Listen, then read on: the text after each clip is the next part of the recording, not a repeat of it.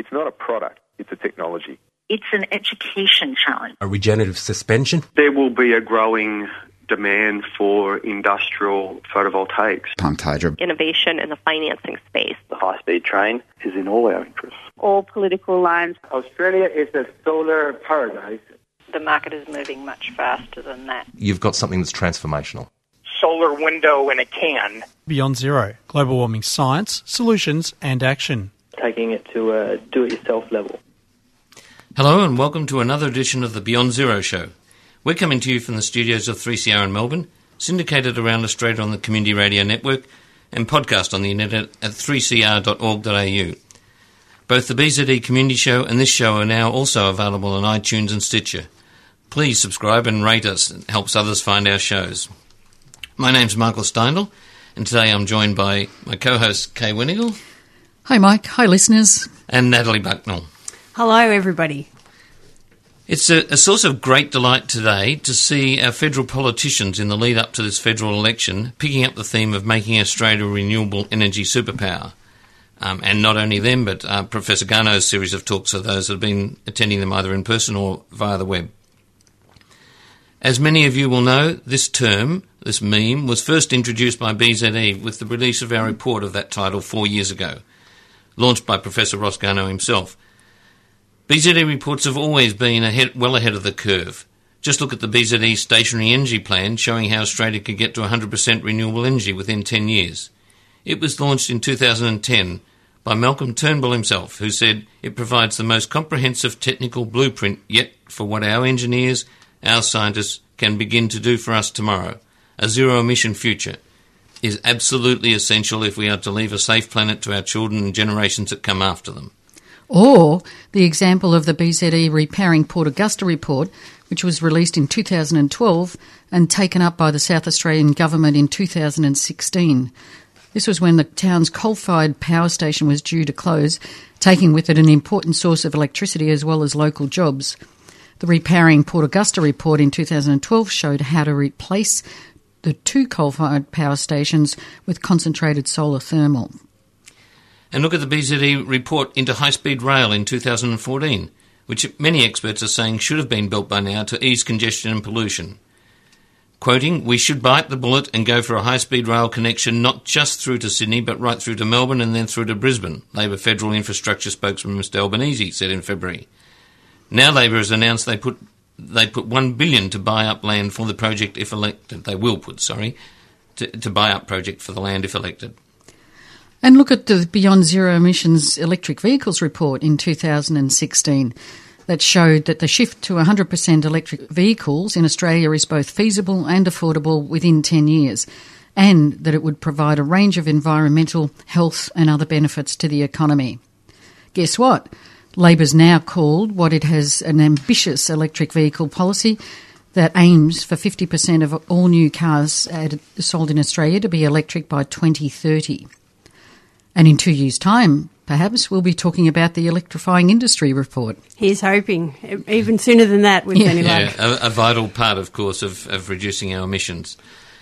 So, to discuss the BZE Renewable Energy Superpower Report, we have Gerard Drew, who was the author, the original author of the report. Uh, Gerard is currently working with Sonic Energy. Hi, Jared. Thanks for joining us. Hi there, Michael. Pleasure to be here. Firstly, and Kay, us, of course. yeah. Firstly, tell us a bit about your background, Jared.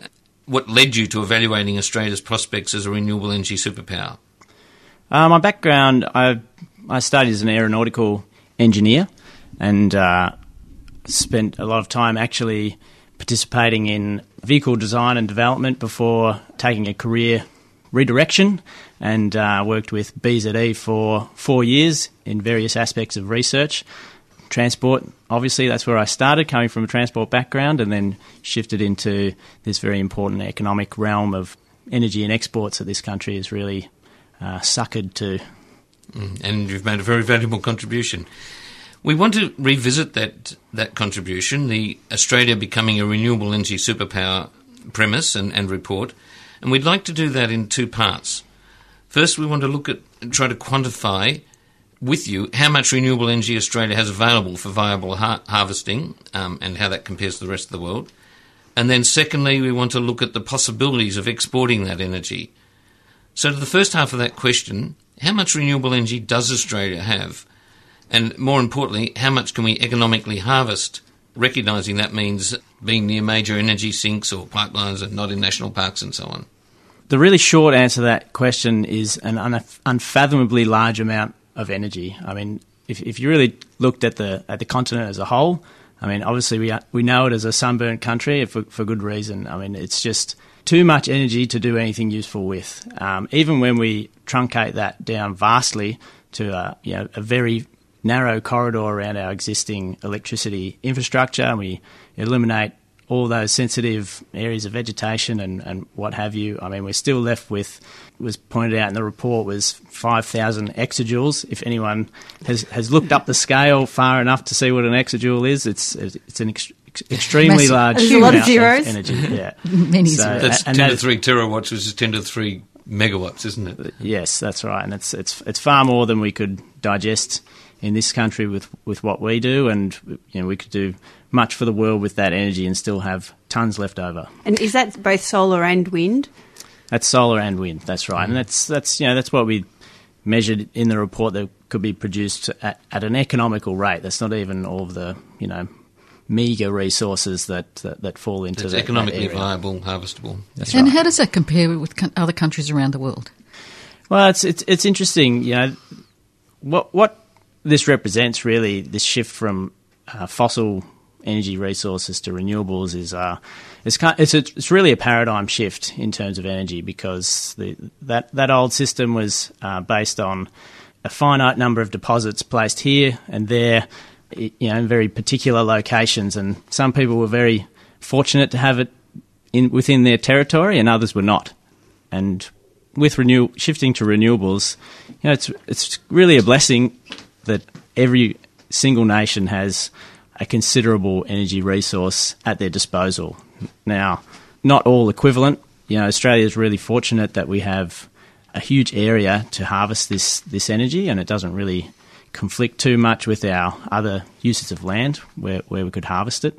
You know, other countries like Japan, for instance, they're, they're very much constrained. You know, the resources primarily are not as good, uh, and also their access to using those is, is even more constrained. So they have access to, to renewable resources, but not as much access as, as we do. So, you know, that's that's really our advantage into the future of ha- having very easy access to extremely high quality resources. And how is it distributed within Australia? It's everywhere. Uh, So there's day- no regions in Australia that would, would worry about not being able to use renewable energy. Not not at all. You know, there's there's better places than others. Obviously, the, the wind industry raced into South Australia for good reason. There's there's very good wind resources in that in that state. Also in Victoria, not so fabulous in New South Wales in terms of wind, but more more sun than one could tolerate without getting severely burned. I do remember that story years ago of the Germans coming over to look at the Australian renewable energy, and they were on the west coast of Tassie, which is our worst spot in the nation, and they said this was better than their best spot. That's- and, and look at what they've done that's with correct. solar. So, what's the current state of play, Jared? How, how much electricity do we produce? The whole country uses about two hundred and twenty thousand odd gigawatt hours a year year. of mm-hmm. electricity. And, and that, I think, has been fairly constant in recent years, in fact, even gone down slightly. And uh, I think something like 21% of that is renewable, somewhere around that figure. That's right. And renewable energy in the pipeline, currently, there's a number of projects, aren't there? Uh, there's there's a ton of projects out there that are f- all fighting to get access to the grid and having various struggles in being permitted. Uh, but yeah, I think it's it's over 10 gigawatts of, of project capacity that's waiting in the pipeline. Mm, with about 13,000 jobs to go along with it. So it, it, it's We a wait. great yeah, opportunity for jobs. And so that's on top of the existing 20% or so of the existing electricity that's already renewable. That's right. Yeah, the, yeah. the projects in train would swamp what's already in the grid. So, how much uh, uh, renewable electricity do you think we'll need in the future? All of it. You know, Well, when we're talking no, about not- electric not all the- vehicles, um, electrifying industry, displacing gas. Yeah, I mean, the amount that we have at our disposal if we sh- choose to harvest it is you know more than we could ever imagine what to do with. But certainly we have this 200 odd gigawatt hours of, of electricity that we use, mm. but there are other applications that use different sources of energy which are readily convertible to electricity that can and um, must be for the for the future. That's right. I mean, there there are other zero carbon ways of producing and, and using electricity, but electricity is really the most versatile medium mm-hmm. of energy, mm-hmm. and it's and it's very convenient across the board in, in industry, in, in transport, and in stationary purposes, you know, for a variety of end uses, electricity is just the most flexible source of energy. So, so from the BZE reports, uh, your renewable, the RESP report, Renewable Energy Superpowers, our abbreviation, and the the SEP report, the Stationary Energy Report, we were saying, I think that, that if we allow that 200,000 gigawatt hours and perhaps 50% improvement is the estimate, uh, or 50% increase on that to allow for the combination of Uh, growth and electrification of industry. But you're actually saying we can go well beyond that, aren't you? That that not only can we supply all of that current usage and 50%, but we can actually have excess available for other industries for export. We certainly we, we certainly have that option available to us. There's so much energy showering down on us day in and day out. But but really, what what determines whether we use that or not is uh, if if we have the the end users to to apply it to, and and really that comes down to our our, our place in the world for for production and for for use of that energy.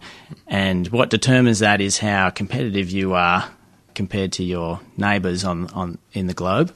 And what or want to be. Yeah. That's right. And you know what what really is explored in this report is uh, how the, the nature of that you know that those relative advantages around the world change when we redefine the economics of energy under the this new re- renewable paradigm. And what what what the report demonstrates is that Australia really stands to be a prominent nation in that new era. Futures tuned in. We're talking to Jared Drew about the BZE report, that superpower report that he authored. So, Gerard, we've covered the possibilities of supply of renewable energy, and um, you've, you've, said a couple of times it's effectively limitless. Coming to the second half of the question for this program, we currently export vast amounts of coal, amounts of coal and gas, which is easy because it's a physical product. How can we now export renewable energy? At, at, first sight, that looks much trickier. Obviously, we're not going to. It's not going to be practical to um, charge up batteries and put them on fleets of ships or anything. But um, it turns out from your work that there are a lot of lot of ways we can export this renewable energy, aren't there? Uh, there's there's a variety of ways. It's interesting actually. When I wrote this report, I I thought that this was the most disinteresting element of it. This this prospect of exporting energy as a commodity, and and rather the reconfiguration of energy economics across the world and how that how that played out was the the far more yeah. interesting aspect. Mm-hmm. And just thinking about you know your question in particular about uh, this trade in, in energy, you know even before we consider the, the export of a of a new commodity in the future, just considering we we trump up this notion of being a you know a, a big energy exporter, but really what we have to come to terms with is our net exports of energy in this country are not as great as we believe them to be. And that, that's because, yes, we do export a lot of gas and a lot of coal, a lot of both of those things, but we also import a lot of oil. And that's a that's a new realization for this country because Something it only like forty billion, isn't it? Forty billion dollars worth.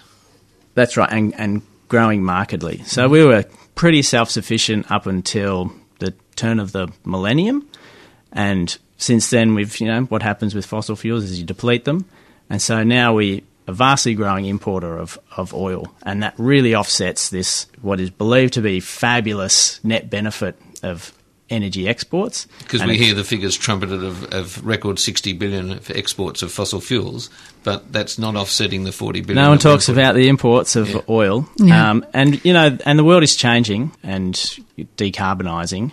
And, and the first one to get kicked out is going to be coal, and the second one's going to be gas, and the last one's going to be oil. And we export coal, gas, and import oil. So the last thing on that agenda is us having a huge import debt mm-hmm. of uh, of oil, and you know a proactive transition from oil to electricity in our transport sector will really offset that. What is uh, an economic and perish the thought, a security risk in awful circumstances. And what you said earlier about the the fact that we've got limitless energy opportunities in the re- renewables area means you know everybody talks about this getting to 100% renewables, but in fact, why can't we get to 200% or 400% or 600%? What there's nothing stopping us obviously, and then the export opportunities are limitless. Yeah, well, I suppose people have to comprehend the maths that you're talking about there, Kay. In in terms of, of course, 100 percent is 100 percent, but that's all you've all you've got. But there's that's there's, all you need. there's possibility that's for us to grow the the pie, so to speak, mm. from you know 100 percent of our current pie.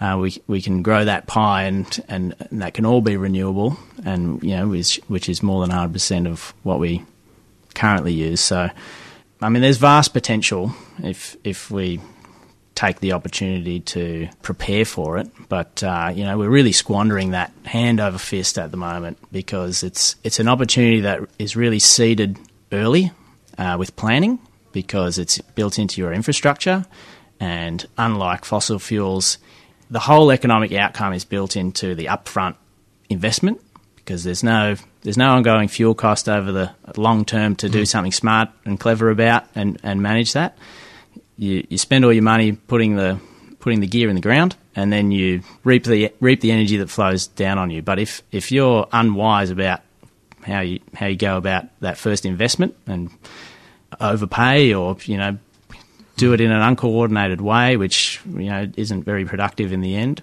then that that's all sunk up front. So if you're unwise about it, you know, which we are being at the moment. We're very chaotic in this country about energy policy, and it's confusing, and people doing what as best they can amongst that confusion. And you know, we're paying high prices for what could be you know in, in a rational, you know, very plain and clear trajectory. We could be making much more uh, cost-effective investments, and, and we're really squandering that opportunity. So we we take your point, a that we need to go 100 percent of our current electricity and and the growth, and B the the the very valid point you make about the transport sector and replacing that 40 billion of import fuel costs um, with electricity.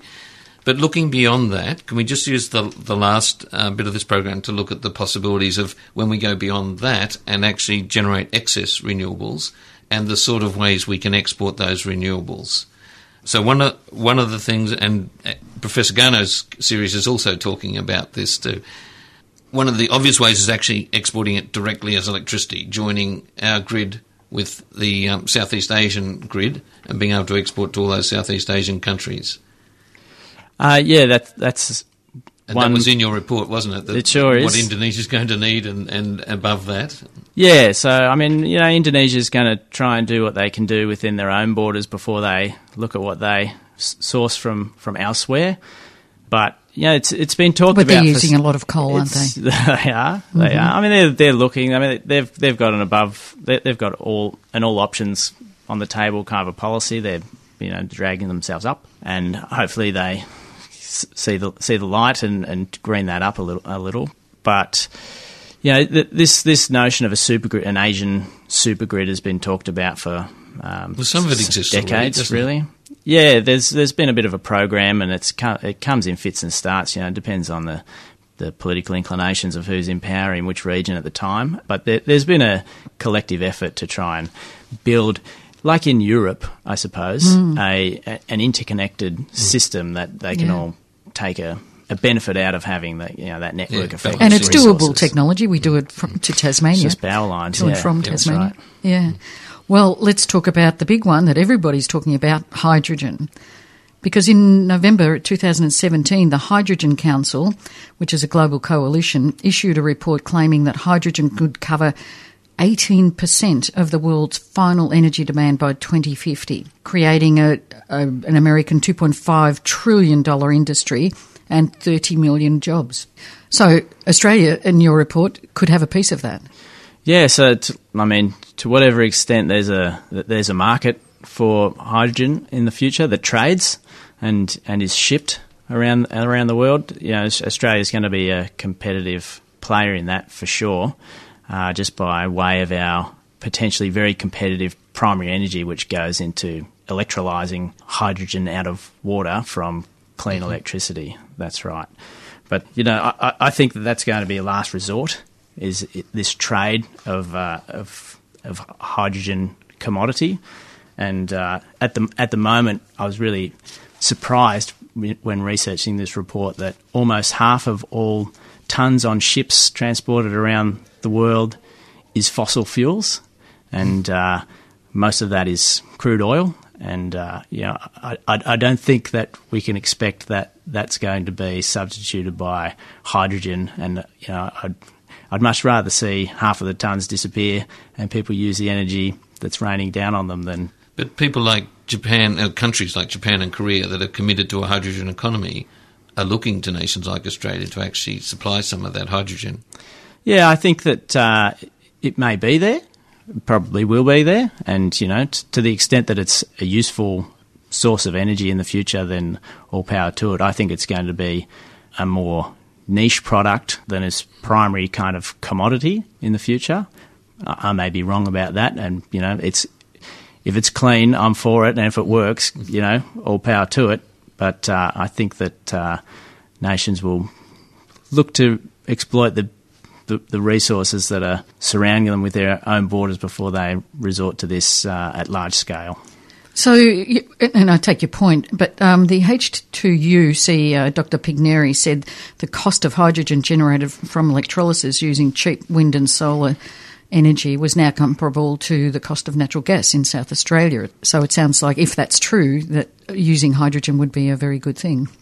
Possibly, if it's yeah, if it's if it's competitive, then then use it by all means. And also using it in terms of gener- steel generation.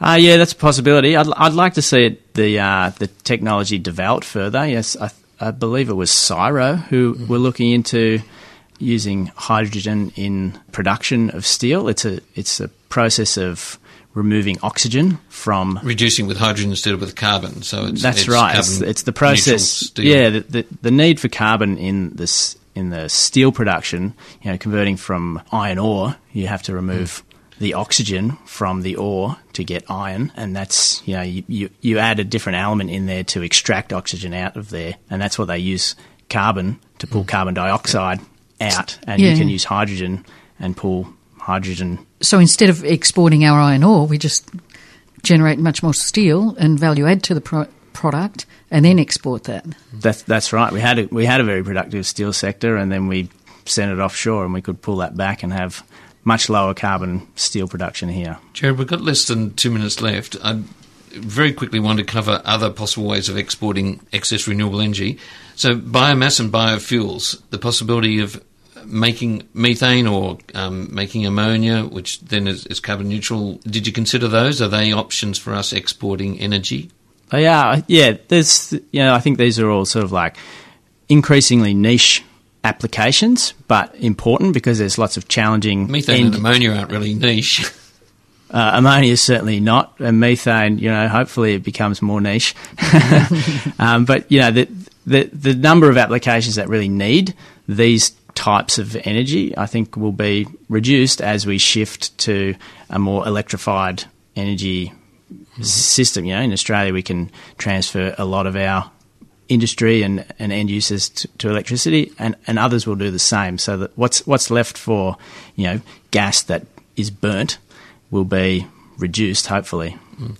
So I wanted to cover recycling, but I think we're out of time. But the last one, following on from Kay's point about steel, other manufactured products such as aluminium, which is, is rightly known as, as solidified electricity because the energy it takes to do it, things like carbon fibre, they can be industries that we could actually build up in Australia, and, and by exporting those products, we're effectively exporting our renewable energy. That's right. That's that's a very important point in the report. Unfortunately, we don't have much time to delve into it anymore. But uh, yeah, anything energy intensive we should be very competitive at. And all of those products, you know, Australia can be an, a, natural home for the production of. Okay, thank you. Um, we, as usual, always run out of time when we're just getting really into things. Obviously, the best place, or a, a great starting place for, for listeners, is to go to the Renewable Energy Superpower Report, which can be downloaded from the BZE website. But also, um, the Professor Garnaut's lecture series is coming out as a book, I believe, and, and you work with him, don't you? That's right. Actually, Professor Garnaut provided a lot of advice in the production of my own report, mine and all the volunteers that contributed to it. So it's not surprised. I kind of consider them like sister publications. Mm-hmm. well, Jared, congratulations on that report. It really was a groundbreaking report, and the term superpower has now been used and parried around endlessly by the politicians. So well done. Yeah. Great. Thank you. The Beyond Zero show is brought to you by the Climate Change Solutions think tank Beyond Zero Emissions and is recorded in the studios of 3CR Melbourne and syndicated around Australia on the Community Radio Network. Previous episodes of this show are available on iTunes and Stitcher, so please subscribe to help others find the show. If you enjoy the program and can donate to help cover airtime costs, please go to the BZE website and click on the donate button. Thanks for listening, and we look forward to you joining us again next week. Beyond Zero Emissions is an internationally recognised climate solutions think tank that is focused on solutions, not problems. Become part of the solution by becoming a monthly base load supporter. Go to www.bze.org.au to find out more. bze.org.au. You've been listening to a 3CR podcast produced in the studios of independent community radio station 3CR in Melbourne, Australia. For more information, go to allthews.3cr.org.au.